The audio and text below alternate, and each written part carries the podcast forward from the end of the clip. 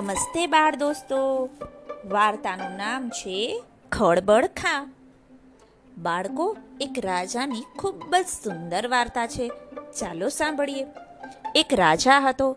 એ ઘણો સારો રાજા હતો. એના રાજ્યમાં બધા ખૂબ જ સુખી હતા. એ રોજ રાત્રે નગરચર્યા કરવા નીકળતો.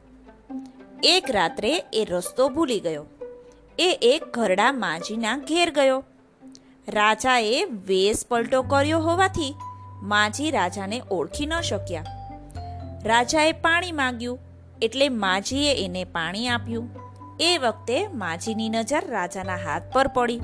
એમણે વીટી જોઈ લીધી એટલે તરત જ રાજાને ઓળખી ગયા.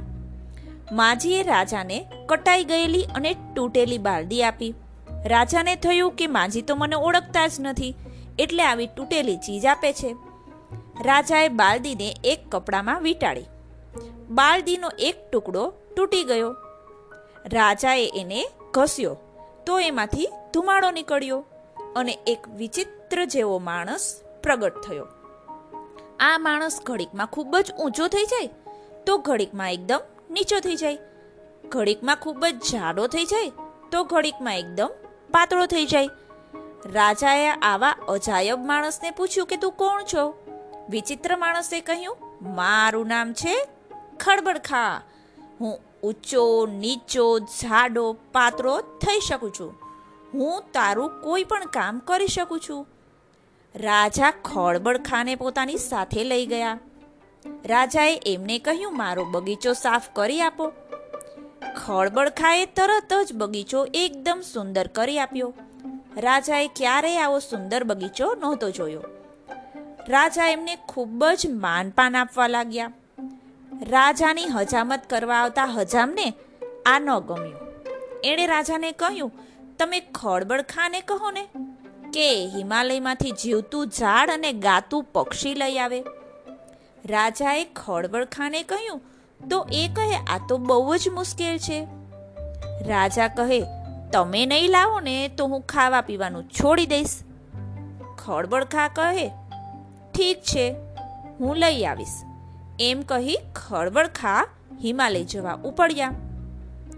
ખળબડખા ખૂબ જ ઊંચા થઈ ગયા અને લાંબા પગલાં ભરતા હિમાલય પહોંચી ગયા.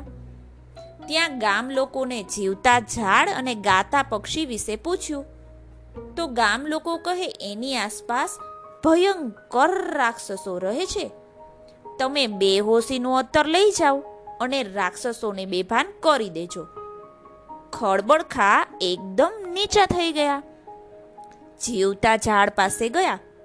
એમણે રાક્ષસો પર બેહોશીનું અત્તર નાખ્યું અને એમને બેભાન કરી દીધા. પણ એક કાણો રાક્ષસ જલ્દી બેભાન ન થયો. એ બધું જોઈ ગયો. ખળબળખા જીવતું ઝાડ અને ગાતું પક્ષી લઈ અને ભાગ્યા. એ કાણો રાક્ષસ જોઈ ગયો. ખળબળખાએ રાજાને જીવતું ઝાડ અને ગાતું પક્ષી આપ્યા. એટલે રાજા તો ઘણો ખુશ થઈ ગયો. ખળબળખાના માનપાન તો ઘણા બધા વધી ગયા. આથી હજામ વધારે ને વધારે ચીડાયો. એણે રાજાને ચઢાવ્યા કે તમે હજી કુંવારા છો? તો ખળબળખાને કહો ને કે તમારા માટે હિમાલયથી પદમણી લઈ આવે? રાજાએ ખળબળખાને કહ્યું, તો એ કહે કે આ તો બહુ મુશ્કેલ છે. રાજા તો રિસાઈ ગયો. એટલે ખળબળખા રાજા માટે પદમણી લેવા હિમાલય ગયા. ત્યાં ગામ લોકો એમને જોઈ અને રાજી રાજી થઈ ગયા. એમણે કહ્યું, પદમણી તો અમારા રાજાની કુંવરી છે. એને હાથીઓ ઉપાડી ગયા છે. ખળબળખા એકદમ નીચા થઈ ગયા અને હાથીઓ પાસે ગયા. એક મોટા હાથીએ પદમણીને એના કાનમાં રાખી હતી. ખળબળખાએ હાથીઓ પર બેહોશીનું અત્તર નાખી દીધું અને એમને બેભાન કરી દીધા. હાથીને ખબર ન પડે એ માટે ખળબળખાએ પદમણીના વજન જેટલા વજનના લોટની ગુણી એના કાનમાં મૂકી દીધી. પછી પદમણીને પોતાની સાથે લઈ ગયા. રાજા સાથે પદમણીના લગ્ન કરાવ્યા. રાજા રાણી સુખેથી રહેવા લાગ્યા. એવામાં એક નવી મુસીબત આવી પડી. પેલો કાણો રાક્ષસ જે ખડબડખાને જોઈ ગયો હતો, તે એમને શોધતો શોધતો આવી પહોંચ્યો. તે સાધુનો વેશ લઈ ગામ બહાર રહેવા લાગ્યો. ત્યાં આવતા લોકોને અને પશુઓને મારતો હતો. આ તકનો લાભ લઈ હજામે ખળબળખાને મારી નાખવાનું નક્કી કર્યું. રાક્ષસને મળી એને એક યોજના તૈયાર કરી. હજામે રાજાને કહ્યું કે ગામ બહાર એક સાધુ આવ્યા છે. એના આશીર્વાદ લેવા જાઓ ને ખળબડખાને પણ લઈ જાઓ રાજા ખળબળખાને લઈ અને રાક્ષસ પાસે ગયો.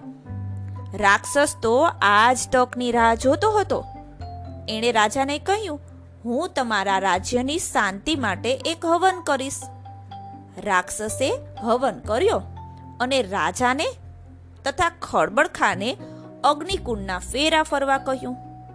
એનો ઈરાદો ખળબડખાને અગ્નિમાં નાખી દેવાનો હતો, પણ ખળબડખા ચેતી ગયા.